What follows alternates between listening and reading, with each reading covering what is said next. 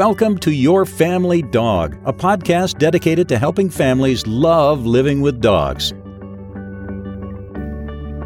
Welcome back to Your Family Dog. I'm Julie Fudge Smith, and I'm here with Tina Spring.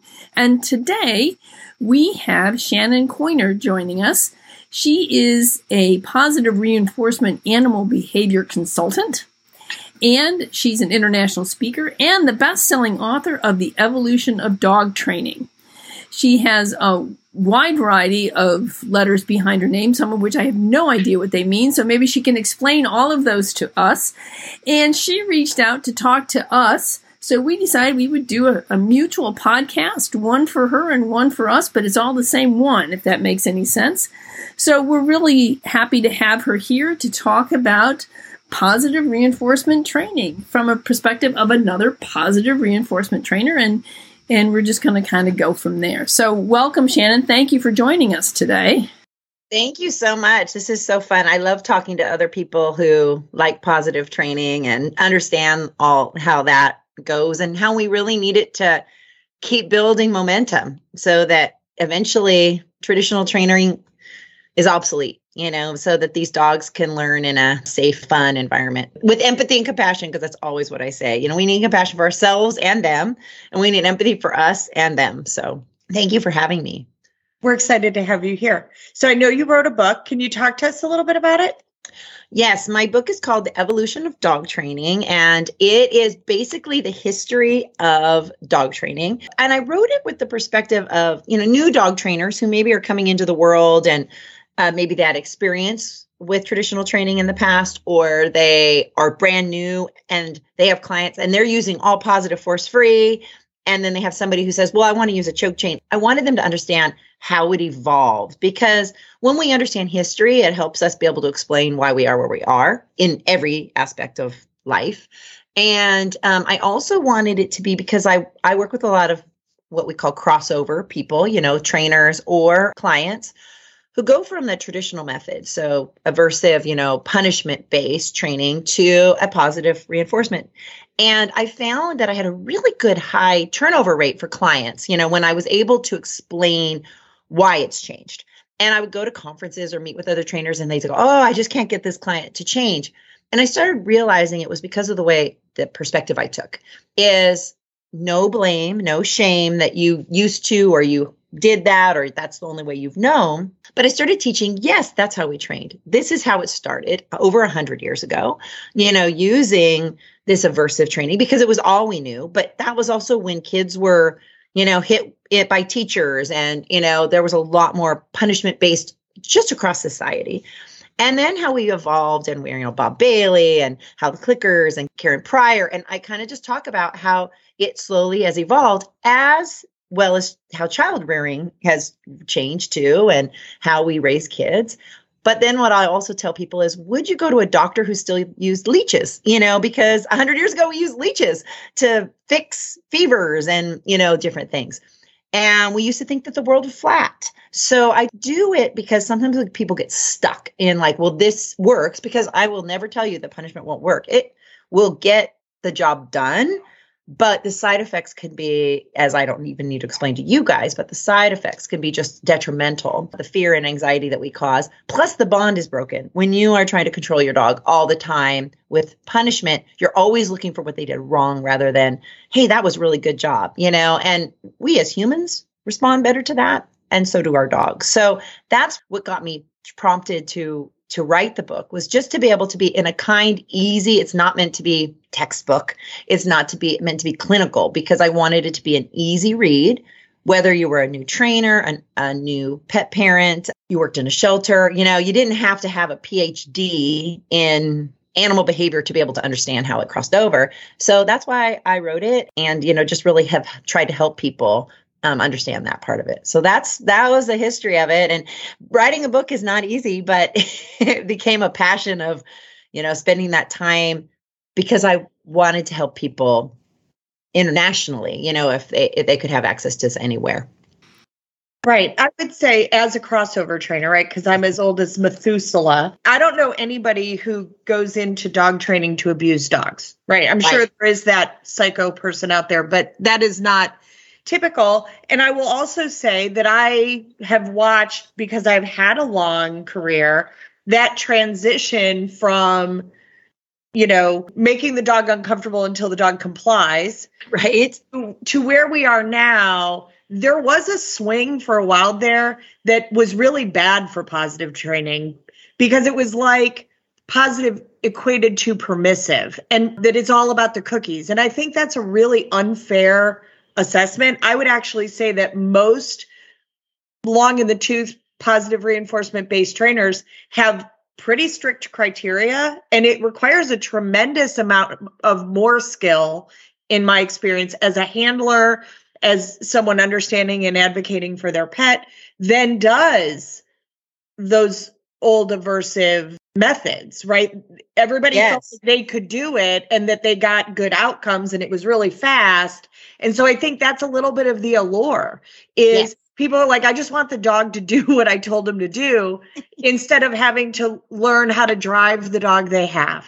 Exactly. Exactly. They need to love the dog they have because the dogs are individual, just like every single person on this planet. There are not two dogs that are alike, whether they're in the same breed from the same litter, they're all individuals. And I too am a crossover trainer, you know, so you know, because I've been doing this since, you know, dirt.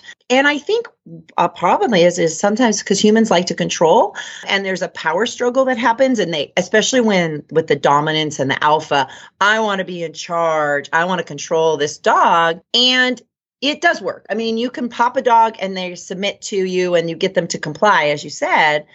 But what's happening with them? What's happening in their brain? You know, what kind of things are are going to percolate underneath. And what are they learning to be afraid of? Are they really learning to be afraid of you're going to pop them if they don't sit, or are they really learning to be afraid of you or afraid of other things? I agree. It went through a period where people say, Well, I don't want to bribe my dog to do things. And people had to understand the learning theory of no, it's reinforcing the things you like, you know, and really driving what you like rather than always looking at that negative. And as humans, we like to look for negative. I mean, that's why news is so media is so big. You know, like the media will be like spotlight, whatever. There could be a hundred wonderful things that happen in the world, but our news station will find the one thing bad happened in the world and then um spotlight that.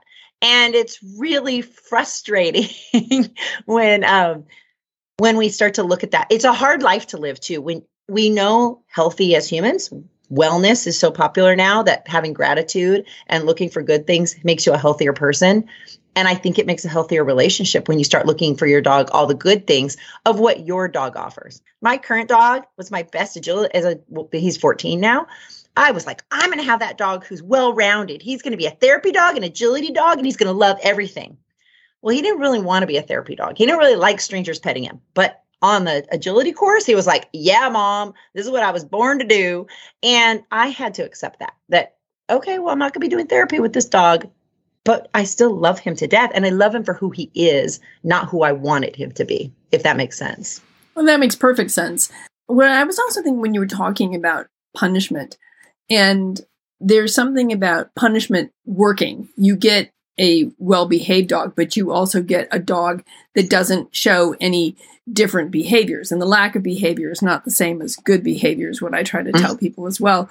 But the other thing is, is I think there's this insidious part to punishment that people don't think about or realize. Is there something about punishing that is rewarding to the person who's doing the punishment. And I don't know why it is rewarding to punish something or someone else, but I think it becomes an insidious part of it. And I don't think it's something that most people recognize, but I think maybe there's some, it's funny because I think in some ways there's some positive reinforcement to the person inflicting the punishment because I have just, you know, snapped my dog's neck with the with the leash, popped the leash, and he sat. So yay, that works. So it's it's in a bizarre way, the punishment of your dog is a positive reinforcement for the person who's giving the punishment. And I think that's one reason why it's hard for people to give it up. But I think that once you switch over and you start doing more positive reinforcement and you realize how alive your dog becomes when he's no longer afraid to try something new. Yeah. Let's play with a box. Let's play with this toy. Let's see what you can do with it. That the dog's no longer fear fearing that if well, what if I do the wrong thing? It's going to hurt. So if I don't do anything, I'll probably be okay. Oh my gosh. I love like there's so many my brain is exploding with things I want to say. I love that you brought that up. Um, because I've been doing this for so long, there was a period of time I'd go to conferences when we were doing that real transition of why can we not get people to go from negative to this punishment to positive? And you nailed it. We talked about, you know, there's the four quadrants of um, operant conditioning, which I won't go into because it gets very complicated. But reinforcement means that whatever you're, is increasing you know whatever you want to have is if something is reinforced it will increase. If it's punishment it's supposed to decrease. So with reinforcement we p- positively punish. So we hurt our dog like by choking them so that they will comply and we get them to comply. So the behavior we wanted is happening. So we get this like internal like yes it worked it's not even conscious. I don't think people really think it's conscious, but it is part of what learning theory is. And it's part of how operant conditioning, classical conditioning works, which is all what we talk about in positive reinforcement. But we have to look at that with humans as that's reinforcing for them. I remember going to conferences where we had to really talk about that as we transitioned over. And then I also love what you said about we are allowing our dogs to try different things because even as humans, when you live in a really strict environment and if you try something and you fail and you get criticized for failing, you're not going to try again. So you don't get that full happiness and living the life, you know, that life, and you lose your personality. I know that my dogs now I I recognize their individual personalities. I love their individual personalities just as much as I love my friends' individual personalities. You know, and I don't want the dog anymore who is just obedient because I want him to say, I want my dogs to be able to tell me, hey, mom, I need this, or I want to do this, or look at what I did. And if I don't like the behavior, I just can ignore it and then, but reinforce something else that I like and then my they're like, "Oh, well you like that better? Okay, I'll stop jumping on you because you like me to sit. Okay, I'll sit instead." It just builds that human bond so much when we take out that piece. I personally think because as a crossover trainer, you know, I had that like, "Oh, look, my dog will sit," you know, but and I didn't like it even as a teenager, but uh it was what I did and it worked. Um, but when I started switching over and started noticing that my dogs wanted to be with me more. They wanted to try different things. They made me laugh because they had could show their personality and I was learning positive reinforcement. So I was looking for those good things. I started seeing more good things that my dogs offered and less bad things because I was looking for them. Previously, I would be looking for don't do that, don't do that, don't do that, don't do that. No, no, no, no. And then I now I'm like, "Oh yes, oh yes." Which helped me as a human parent because I have three teenagers, you know, and I started to realize that when I told my kids, thank you so much for, you know, helping me with the kitchen, they did the kitchen the next day by themselves. I didn't have to ask because they got some recognition. And it really started to blow my mind of this is how everybody works. You know, whether it's an employee when I was managing a staff, um, everybody wants to be recognized for something they did good. And if you're constantly telling somebody that they're bad, they don't want to be with you. And I don't want my dogs to not be with me. So that is huge. I love that you brought those things up. Well, and I would say that our dogs all here know, like intellectually being honest, mm-hmm. the Doberman who decided that this second Skype call is beyond the pale and he must sing the song of his people because there's been a terrible error and a Doberman is in a box. Like he knows that I'm working. Uh-huh. And like a toddler who's like, oh, you're on the phone? Let me play my drum set, right? Because you can't ignore that, mom. Yeah. Right? Like it's negative attention seeking. I'm clear that that's what it is. Exactly. Right? He's a derpy teenager. He got to go outside so Yeah. that I so that you don't listen have to edit barking out, out of out of a podcast or two I, I will say my dogs here know. Like Mhm. it doesn't make their eyes bleed. Like Yes. there are limits. And I think sometimes positive reinforcement ends up being like wrangled into this like, oh, your fields have no fences, which is just not at all. It's a lot harder. Like Yes. if I was to be completely honest, the old way was a lot easier. This Yeah. requires a lot more nuance and skill.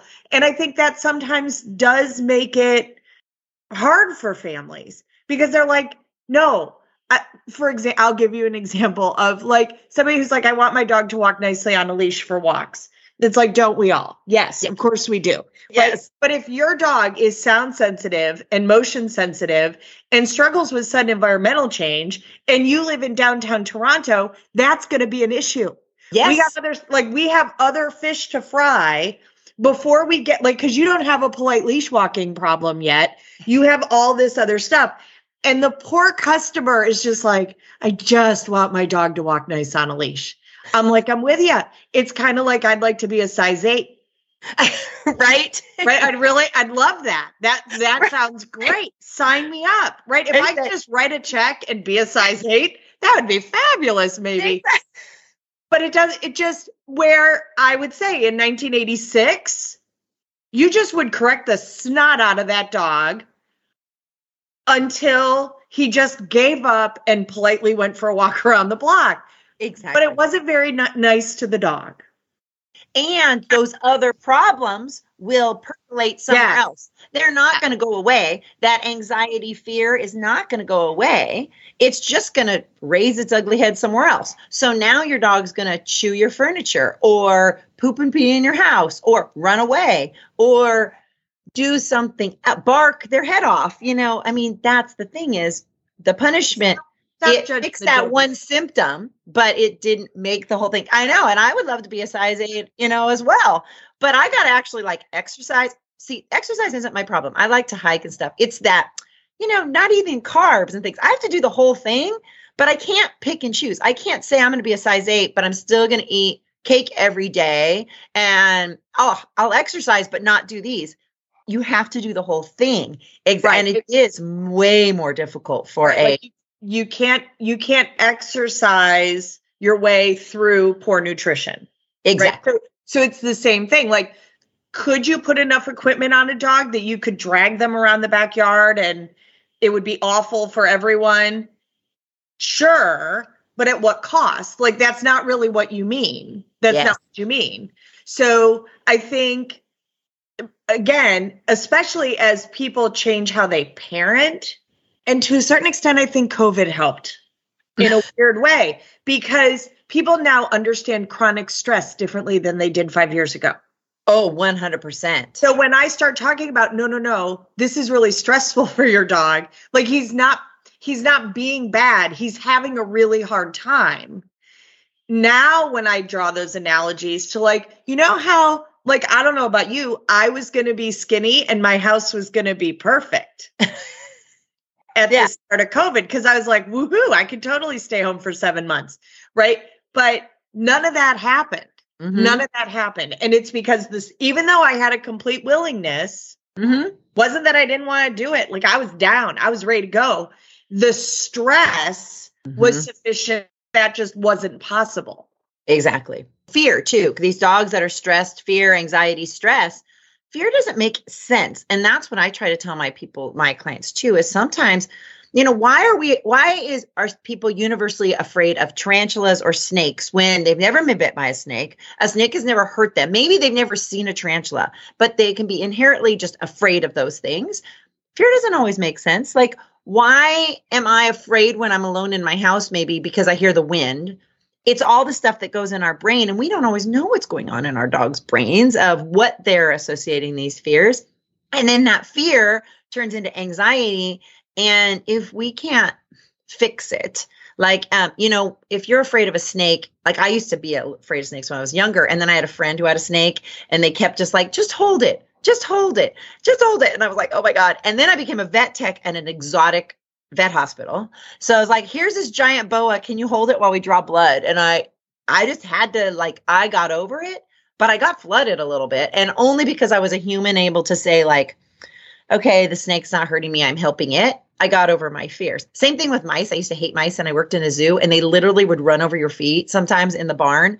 And it was not easy. I got flooded. Not what I would recommend to anybody doing with a dog, but I eventually got over it. But that's only because I was human and I could talk myself out of going, that mouse didn't bite your toes, just ran over your feet, and they're just animals too. But with our dogs, we have they don't understand garbage trucks and trains and you know all these weird things that we have in our world. Why my my Jack Russell used to be petrified of the fire alarm.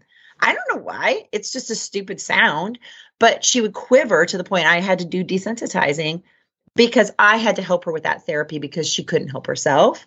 But had I punished her with that, that would have never made that fire alarm better. So it's learning like all this stuff and that chronic stress, COVID did. Nobody understood chronic stress before that. Like nobody was aware of it. They may have been experiencing it, but they weren't aware of what they were experiencing. Well, and they didn't realize how it was going to fundamentally change function. Mm-hmm. Like fundamentally. I mm-hmm. I'm probably hopefully I'm not the only dog trainer who is completely revamping our programming because humans are not learning the way they were learning 5 years ago. They're just not and like I'm going to advocate to for the humans to adjust to accommodate the dog in front of them, my company is adjusting to accommodate the learner in front of me. And so lessons are shorter, they're not as complicated, they're much more streamlined and we're covering less stuff, but just a, a nuanced, different way to just make it easier and more comfortable so that it's easier and more comfortable. So hopefully I'm not the only dog trainer who's no. on the precipice of that and going, okay, I got to change how I'm doing things because it doesn't really matter how I want to do it. It matters how my learner is experiencing it. Oh yeah, like my I email training plans to my private clients, you know, after our appointments and I used to be able to put way more detailed things and now it also depends on the person. Like some people are very intellectual and they want all the stuff, but um right now I currently have someone who is very stressed. She's seen multiple trainers and she said I never had direction. So I sent her, I saw her and I gave her my training plan, which was already simplified. She appreciated it. She goes, "No one's ever given me something that literally bullet point told me what I'm supposed to do until I see you next. But even my more simplified version, she sent me an email and she said, Okay, I get these parts. I don't understand these things. So I just emailed her this morning and I said, Okay, you are doing awesome. You're doing better than most, just so you know. You're an overachiever, but you're doing better than most, first of all. So good job. Then I said, these are the four things I want you to just focus on until I see you next week. Like, one of them is like, you need a new vet because your dog is fearful of your old vet. These are the vets that deal with fearful dogs. Call them, see if they're willing to work with you and me with your appointment.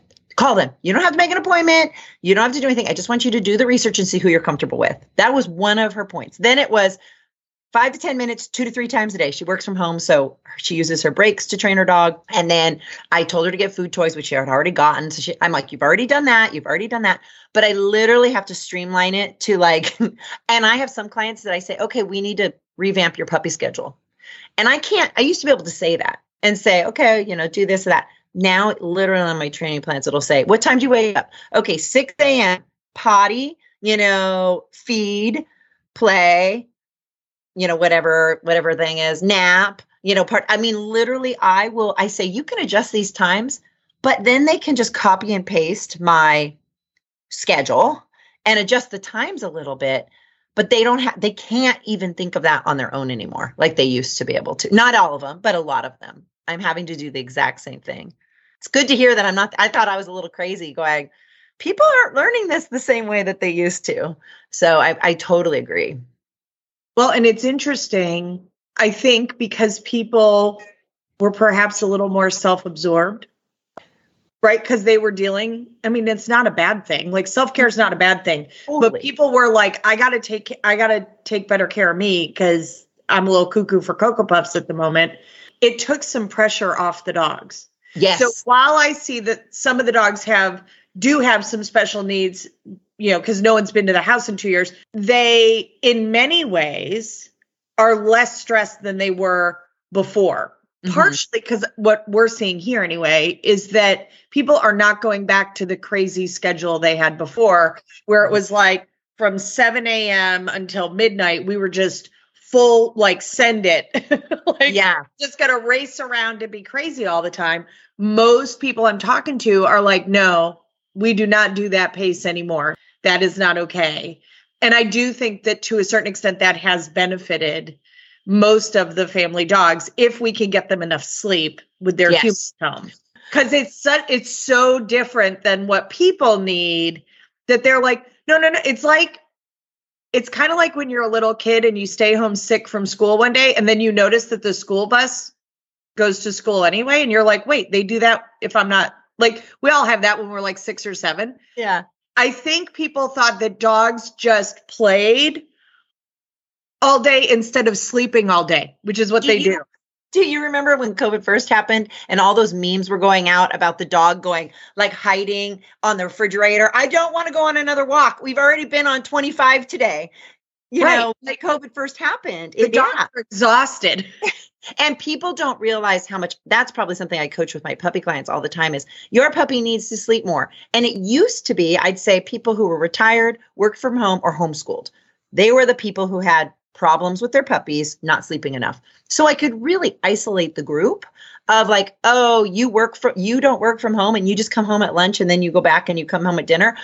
Those puppies didn't have mouthing problems, behave as many behavior problems because they slept at least 8 hours and then they slept at night 8 hours. So they were getting that significant sleep. Now when people are home, their dogs are sleeping and they're waking them up or they want to engage with them because they're home and I have to educate people about that a lot, you know, and the mental stimulation. This is what else COVID helped me with is I said, you remember when we went to COVID and you couldn't buy a puzzle anymore because they were all sold out and you couldn't buy crafts anymore? People were craving mental stimulation because they weren't getting it from work. They weren't getting it from the outside world. They were stuck in the house with their family and their little limited circle. And that's how I've been able to educate people that dogs need that mental stimulation too. You know, we don't just sit there, we can't just sit and stare at a wall for eight hours a day and be okay. We need some form of mental stimulation. Everybody's is different of what they want, whether they read books, but even with the screen time of children, and my teenagers are included, that's not real mental stimulation. I mean, you're staring at a screen that's you don't have to think. They're giving you all the information. So these food toys and, you know, Kongs and Kong wobblers and all of those things where dogs get to use their brain and do puzzles. I call them the Rubik's cube for dogs.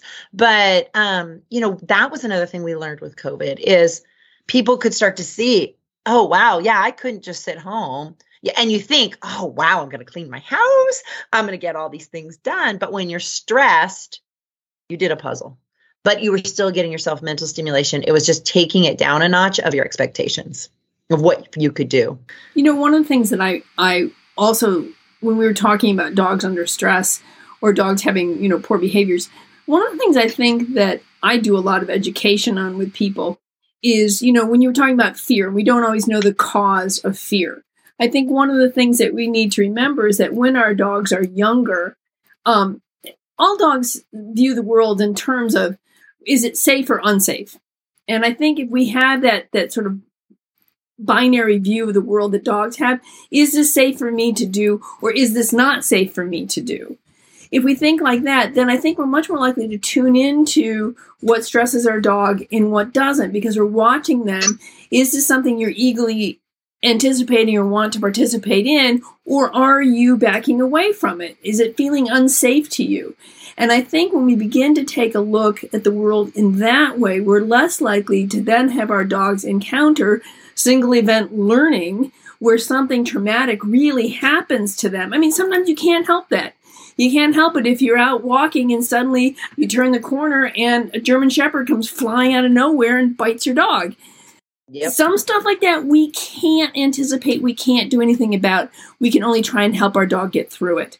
But there yep, are yep. other things I think that we can avoid traumatizing our dogs if we pay attention to the way in which dogs view the world. And I think that COVID was helpful in that as we began to understand how dogs look at things. So I think that that one of the things that I spend a lot of time on, or did, I'm I'm now actually retired from training, um, but was was a lot on uh, dog body language and understanding how is my dog perceiving this world. Because honestly, I'm not seeing your dog enjoying the fact that I'm coming through the door. And if you throw it on my lap, then good things are not going to happen for either one of us. Oh, and body language is so huge. It's one of the things I have a webinar. I have a website called Truly Force Free Animal Training, and I'm always adding webinars and classes and courses so people can have this access anywhere in the world. They could access a positive force free trainer. And I, one of the first webinars I put on there that I used to do live all the time before COVID um, is body language because I'd say any human who is going to be involved with a dog, whether you're a owner, uh, you know, you're a vet, you're a groomer, you're a shelter person, every single person working with a dog should be fluent in dog body language. They need to understand that because that's the way they communicate with us. And that's how you will know they're getting a little nervous. Where I could tell you, you know, I'm a little comfortable with that man that's across the room and I might be looking at him and my body language may just be real subtle, like I'm shifting my eyes. And you might understand that as a human. But when a dog shifts their eyes um, or turns away or licks their lips or yawns, nobody's paying any attention to that if they haven't taken the time to learn that. And I had a therapist one time say, the whole the amygdala's only purpose in life is to keep the organism safe that it is living in. So fight, flight, and freeze is to keep whether I'm a dog body, a cat body, a human body, uh, you know, a squirrel body. My amygdala is, is the only reason it is there is to make sure I survive to potentially reproduce. I mean, if we were just looking at biologically only. And but the only way with dogs that we can understand that they're going down that path of fear is if you understand body language. So it all goes together. And this is where the people who just want, I just want my dog to behave, don't want to invest that time to to always want to like learn all the parts. But it's so rewarding when you get cross over that bridge to you have that real relationship with your dog. It's not me dominating my dog, me controlling my dog. It's me living with my dog. It's me growing with my dog. You know, one of the yes. things that I would also tell people, especially those that have dogs who are, you know, a little bit reticent with people or whatever, I would say you have my permission to advocate for your dog. So if somebody's coming towards your dog and your dog is giving you all these signals saying, I don't want this person anywhere near me, you have my permission to step between that person and your dog and say 100%. this is i'm sorry apparently we're not feeling social today maybe another time. So i, I think that the other thing that happens is that the more you understand the subtleties of canine body language the earlier you can intervene to prevent an escalation. I'm sure all three of us hear this a lot. It came out of the blue. Yes. And it never comes out of the blue.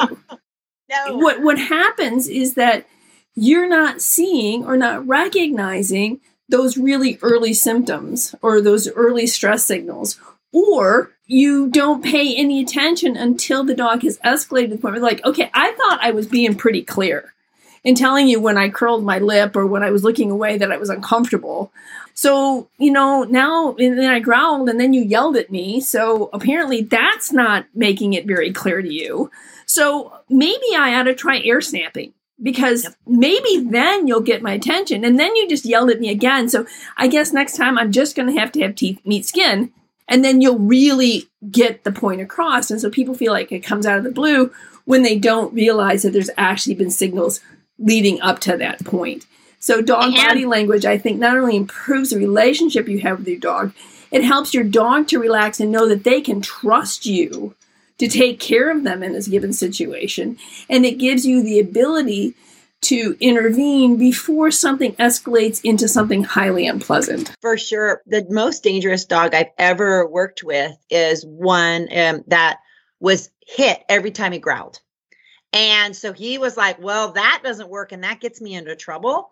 So I'm going to go from like licking my lips to I will bite you. Like there's no, he just skipped that step because that step not only didn't work and warn people, but it got him hurt.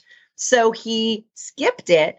And it was a very good way of him communicating, but his, you know, parents weren't advocates they didn't understand and they were all it was you know it was a hard case because it, i couldn't get through to them they just wanted to dominate him and they didn't want to be his advocate and i always tell people i wouldn't let a stranger come up to my kids when they were small and hug them and kiss them and pet their head i would never have let a stranger do that to my child why am i going to let a stranger do that to my dog particularly when my dog is like I don't want this person coming near me. Now, if my dog is one of those people, like if I, I have a child who would talk to everybody on the planet, well, that kid, I have to monitor, make sure he's safe so he doesn't go home with somebody else. But, um, but I didn't have to advocate for him. Now, my daughter, she was very shy. And if you came over, she wouldn't say anything. She would just go into freeze and shut down. And it wasn't fair to her to be all, you know, handled just like my dogs and they don't want to be handled, I'm to say, you know, they don't really like that. And my least favorite people on the planet are the ones who say, every dog loves me. I can touch them. I will pet them.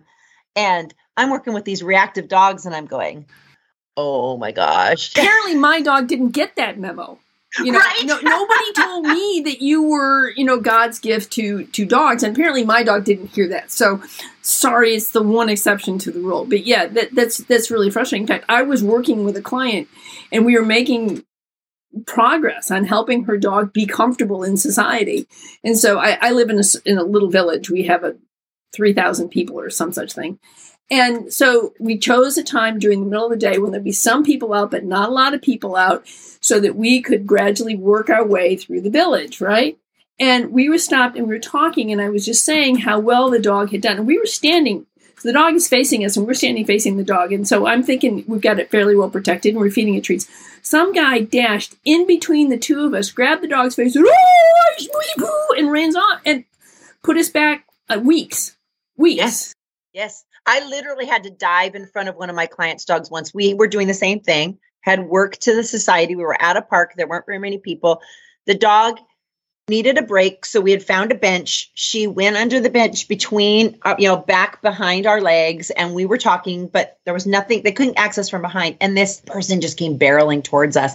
I leapt out of this bench, body blocked this human. But even that, she didn't get to touch the dog, but the dog went backwards because now this person, you know, is running and scaring us, you know. So it definitely is a hard thing. So, one of the things that I would say, working with as many anxious and fearful dogs as I do, like I'm constantly saying, we're working with the dog that's in front of us, not some mythical dog that's in a book somewhere. But Mhm. also, we are in the world we're in where you know people are on devices more and more. They don't read body language even in humans all that well anymore. There's been a lot of changes in impulsivity and arguably lots of dopamine receptors have been built that maybe are not the best dopamine receptors to have and so people are more impulsive children are more impulsive the vast majority of dogs i muzzle train to a basket muzzle and it's always really hard for families. It was hard for me too in the beginning to be like, no, no, no, my dog's nice. He's never bitten anybody. But it has almost completely eradicated the idiot coming up and letting their child tackle a dog or run their puppy into a fearful dog. It gives us space. And I do find that I have to coach the handler on how to handle the rude people who are who just are deciding to judge instead of being curious and how to handle that either with a sense of humor or elegantly that they can say no no no this is a really nice dog he just needs space and i got tired of saying it and not being listened to so instead his face says it Yeah. right? So I think some of it has come from that we've made anthropomorphizing so bad that we've made it very difficult for people to even take their dog's perspective. We Yes. do, like you were talking about your kids, you don't want everybody touching them and kid, kissing them and putting their hands on them. Your children should not know everything and talk to every stranger they meet, and neither should your dog. So I'm floating more and more anthropomorphizing in to go, no, you go to the grocery store, you don't even make eye contact with anyone unless you have a question or you accidentally are afraid you're going to bump into somebody or you're dealing with a cashier at the store. Like you walk past thousands of people every day and do not pay any attention at all. That's a really reasonable goal for a dog. And we the only if you're at a store, you're only going to talk to somebody you know. You're not going to like go. I mean, or if you have something in common, but it's going to be like exactly. You're going to pass thousands of people a day and not say hi to them and not interact with them because it would be exhausting if you did. Yep. It would be scary if you did. It would be unsafe if you did. So this I, I don't touch every dog. As a mm-hmm. matter of fact, I sometimes get clients who are like, I went through in a whole eight week class and you never petted my dog. And I'm like, right, because your dog doesn't like strangers petting him. He totally will eat my venison. He thinks I'm awesome. He just never asked for me to touch him. So I didn't. Oh right? my gosh, I have to tell my reactive dog clients will come up to me and they come for the first time and I I literally this is how I entered. Hi, I'm Shannon. I am not ignoring your dog. I'm actually watching your dog's body language, but I just want you to know that they don't want me in their business. So I'm I have to like preface that or they think I don't like them. And I hike with a friend who touches every dog and she's always like, "Do you not like dogs?" Like you and I'm like, "Because those dogs don't want to be touched."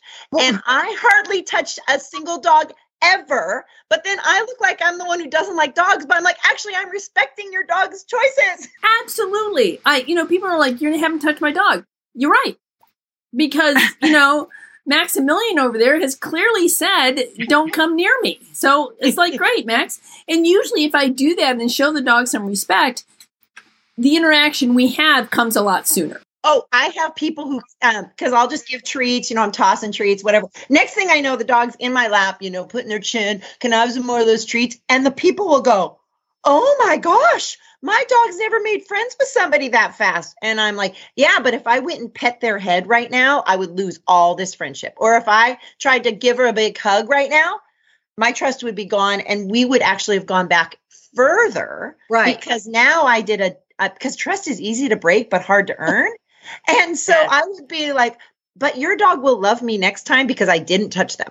Well, and even like something as simple as like, well, I just want my dog to let me cut his toenails. I'm like, okay, your OBGYN knows not to start with the main event. like it starts with you waiting for them and then like the nice lady at the desk signing you in and then they weigh you which is a little offensive we don't none of us really we're all like I'm, i brought my heavy shoes today right? Like I'm we're all stripping down. we're, we're all stripping down like wait i gotta take off my rings my watch. Hold on let me put my phone down. It's a big one right? As if it's going to change that scale at all. My doctor told me that i don't have to be weighed that they can get I can tell them what I think I weigh and that they can get my health assessed another way and I have every right to say I don't want to be weighed. Oh, I want your doctor. well, I now did that. I did it my cardiologist and she kind of looked at me and said, I weighed myself this morning, this is what my scale said and I'm not getting on yours. And it was really empowering, just FYI. Well, and it's just like we're giving our dogs choice, yes. not to have to say hi to this person. It's empowering and it builds confidence and trust. And when a dog has an opportunity to go, I'm not ready yet, and we go, thank you, thank mm-hmm. you for sharing that, they go, well, maybe I'm a little bit more ready. Yeah. I love the dogs who have no one's ever done a consent test with, who you do a consent test and they look at you like you are the craziest person they have ever met. Uh-huh. They're like, wait, are you giving me a, a choice? Uh-huh. I'm like, yes. Like uh-huh. you ask for more, or you could say, I don't know how I feel about that yet. Or you could say, no, thanks, my petting tube is full. Yeah. Like you can be wherever you are in the continuum, and I'm okay with that. And it's amazing to me how many dogs who are highly social and like touch still only want one hand on them, not 2 mm-hmm. And when you say, like, here's one hand, yay, this one, they go, no, no, mm-hmm. I'm not sure about that. I think you're probably going to trap me. Mm-hmm. Right. So it it becomes like a really beautiful, fluent conversation. It is a conversation. And I also mm-hmm. think too it helps to prevent those dogs that do the pounce off where it's sort of mm-hmm. proactive like I don't want you to touch me. So basically, I'm going to use you like a backboard and push you off as a way of saying don't get anywhere near me. And mm-hmm. if I don't approach the dog, I tend not to get pounced on like that. Mm-hmm. And then the dog does approach me much more softly. But you know, people are like, oh, he's just friendly. I'm like, no, that's not friendly. right. Like if if I greeted you by running across the room, screaming, and threw myself on your chest, would you consider that a friendly greeting? right. Right. Every doodle owner is like, wait, no, he's friendly. And I'm like, it's it's the reason the behavior isn't going away is because it's functional. Exactly. It works. Right? exactly- People are like, please, no. Because what happens to our sweet doodle friends? They look like a stuffed animal. And people just assume that they're happy with whatever touching and interaction we want to do because they act like they're not living creatures. So, my experience is those dogs are very politely going, no. By jumping on the person, Yeah. like stop touching me, stop asking me to do things. or I they mouth them, you know, and even not hard mouthing, but they mouth them and and then the person just like, you know, keeps pushing and keeps pushing, or they step away. They mouth them and then they're like, oh my God, he bit me. Well, then it worked. So then they're gonna do it again because it worked. The behavior that they wanted to have happen happened. So therefore, if I do this, people do what I want them to do. And that goes full circle to why humans punished, you know, because it's Right. reinforcing. And so I crazy talk all the time, like, okay, I'm pretty sure you've been telling Reggie to not do that for six months, right? For six months, you've been like, no jumping, no jumping, no jumping, no jumping, no jumping. What we're going to do this time is we're going to wait until Reggie says he wants us to approach. And Mhm. man, that jumping immediately goes away. Yeah.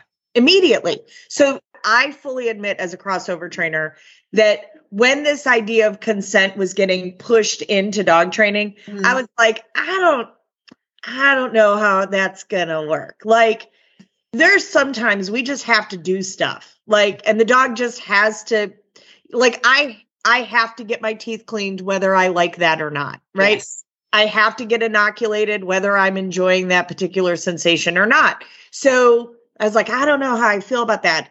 And I I did. I had to wrestle it a little bit. Mm-hmm. And it has proven out time and time and time again that the more consent we add in, the more willing the dog is to do the things that are unpleasant. it goes to the whole idea of um, i use a lot of human psychology so the gottman institute which is relationships has the emotional bank account susan friedman talks about it too where all the positive interactions whether that's treats or allowing them a choice that's an account that you're putting in and it's all positive positive positive so if you think about a saving a, a savings account and this is for any relationship not just our dog but the more good things we have okay so we have like you know, we'll just say, you know, $10,000 in our bank account, but we have to do something. Our car breaks and we have to take 3,000 out of it. Well, yeah, that's going to hurt some, but we have 10,000. So the 3,000 is going to be a I don't want to do it, but I have to do it. But I have the savings there. It's not going to deplete my account. Now, if I didn't have anything in there and I had $300 in there and it was 3,000, then we're going to have a negative account. And that's emotionally you know emotionally it's all this good stuff we're building whether it's our dog our friends our spouse our kids. We build up an emotional bank account that really tells you all these trust trust trust tokens tokens tokens. Sometimes life happens even as a force-free positive trainer my dog still has to go to the vet that and get you know something done he doesn't want done he is, or my lab has ear infections. I have to clean out his ears. I've done cooperative care. We've done all the stuff. He gets the treats. But when it's really bad, I have to clean it. He doesn't want it. But I clean it, I give him a treat. But I have such an emotional bank account. In the moment, he doesn't like it. Just like I don't want to go to the dentist, just like I don't want to go to the OBGYN or get my mammogram or do my thing. But because it's a, it's a minor withdrawal because my account is so full. And that's where people get confused with force free positive training is that you never do anything that your dog doesn't want. Well, you know what? If my dog is on a long line and they're about to run over, a, run in the street and get hit by a car, you better bet your butt that I'm going to yank him. Now they'll be on a harness, not a pinch, but I'm going to yank him onto the sidewalk to save their life. Now, if my kid is about to fall off a cliff and the only thing I can grab is their hair to pull them up or their arm to pull them up, I'm going to do it. It doesn't mean that's how I'm going to teach them how to read or how to do other things. In that moment, I had to do it.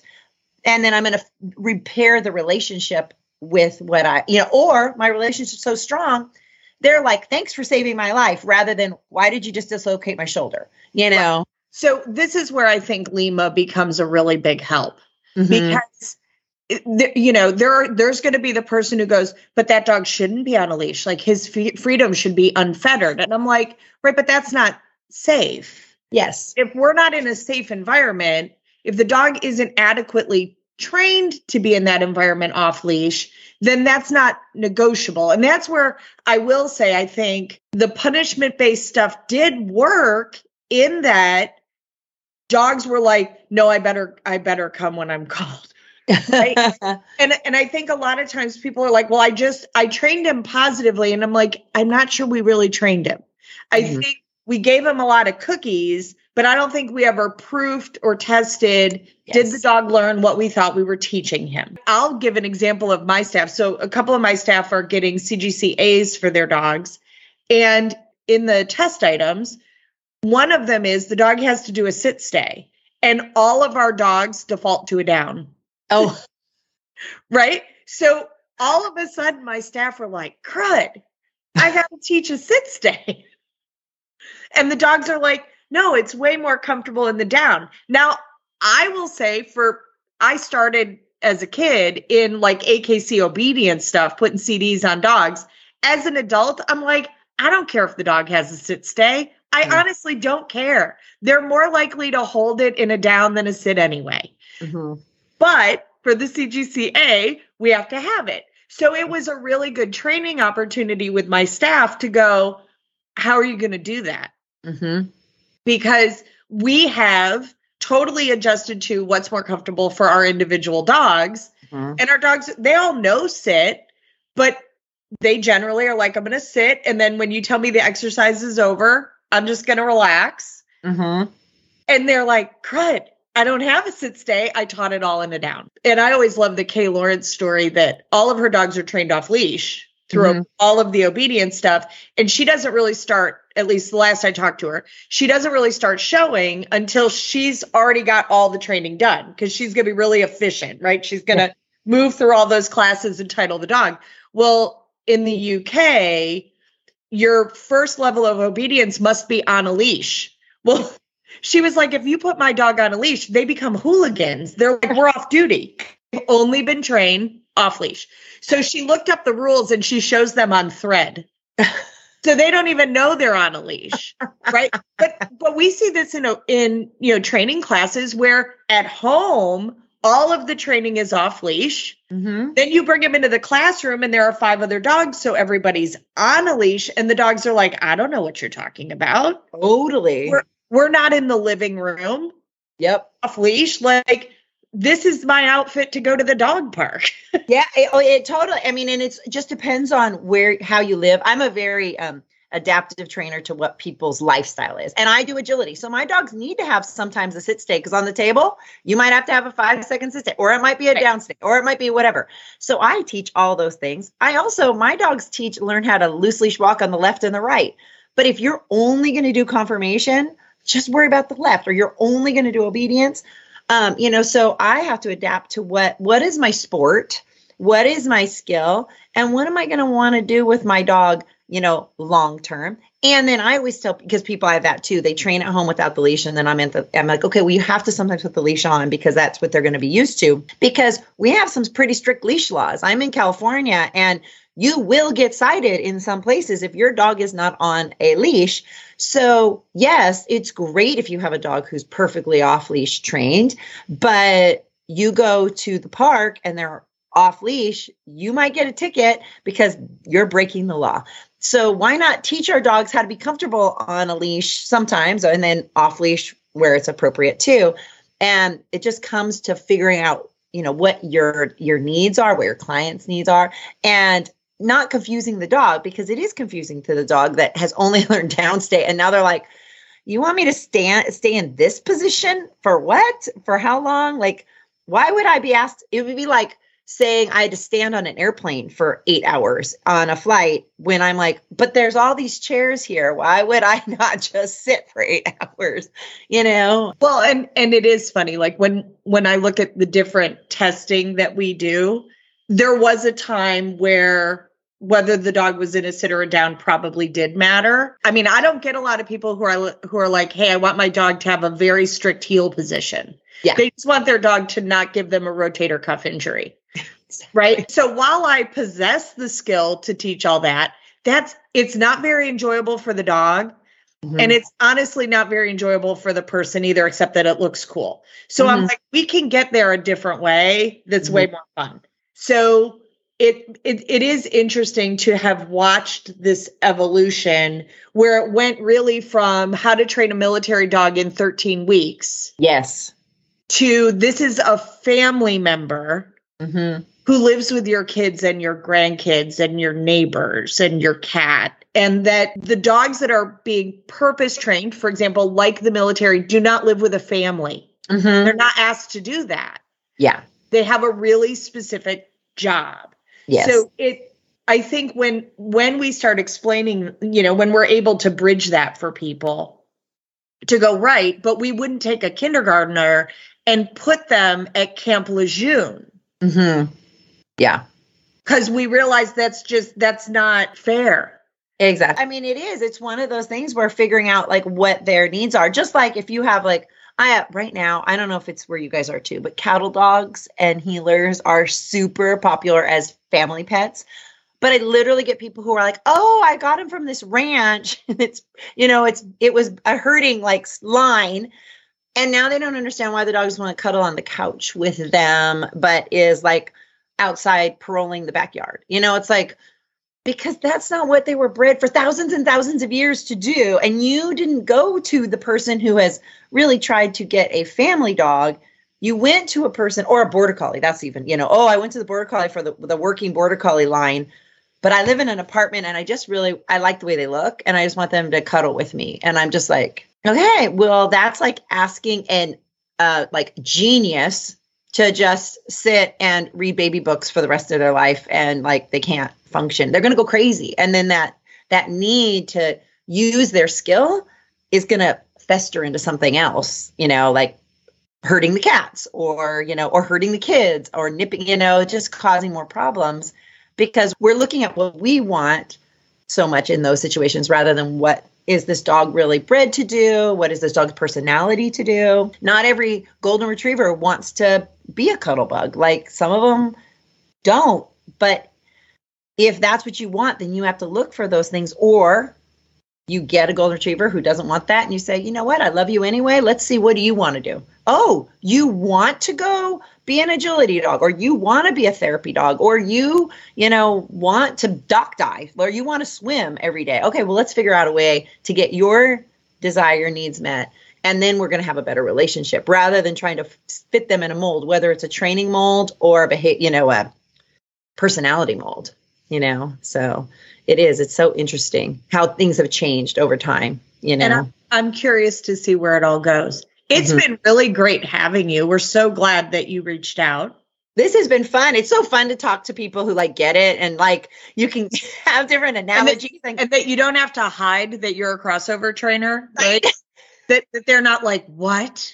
You I'm like, well, right. I started in 1979. So there were, to my knowledge, no clickers. Right. like that wasn't and like you know, I remember when gentle leaders were like the new positive thing. Like I remember getting the protocol and the and I, and the first easy walk harness, and I'm like, well, there's no two color differences. How does this thing go on? Because they sent me a you know one, the company sent me one. I'm like, ah, this works. And the gentle leader was like, well, this is positive now, you know, and it's like can be, but now we know it also could be just as dangerous as a pinch if we're not using it properly. But it is it's amazing how it's changed but I love that too, that we're not getting stuck in this one little box. Well, we're so glad that you uh, joined us, and I hope that your podcast audience will enjoy it and ours too. It's always fun to, to get trainers to talk to one another because sometimes what happens with trainers is that if you've got three of them, the only thing that two of them agree on is that the third one's doing it wrong. I think it's great that I think we have three trainers here who pretty much agree that we're all doing the best we can with the tools we have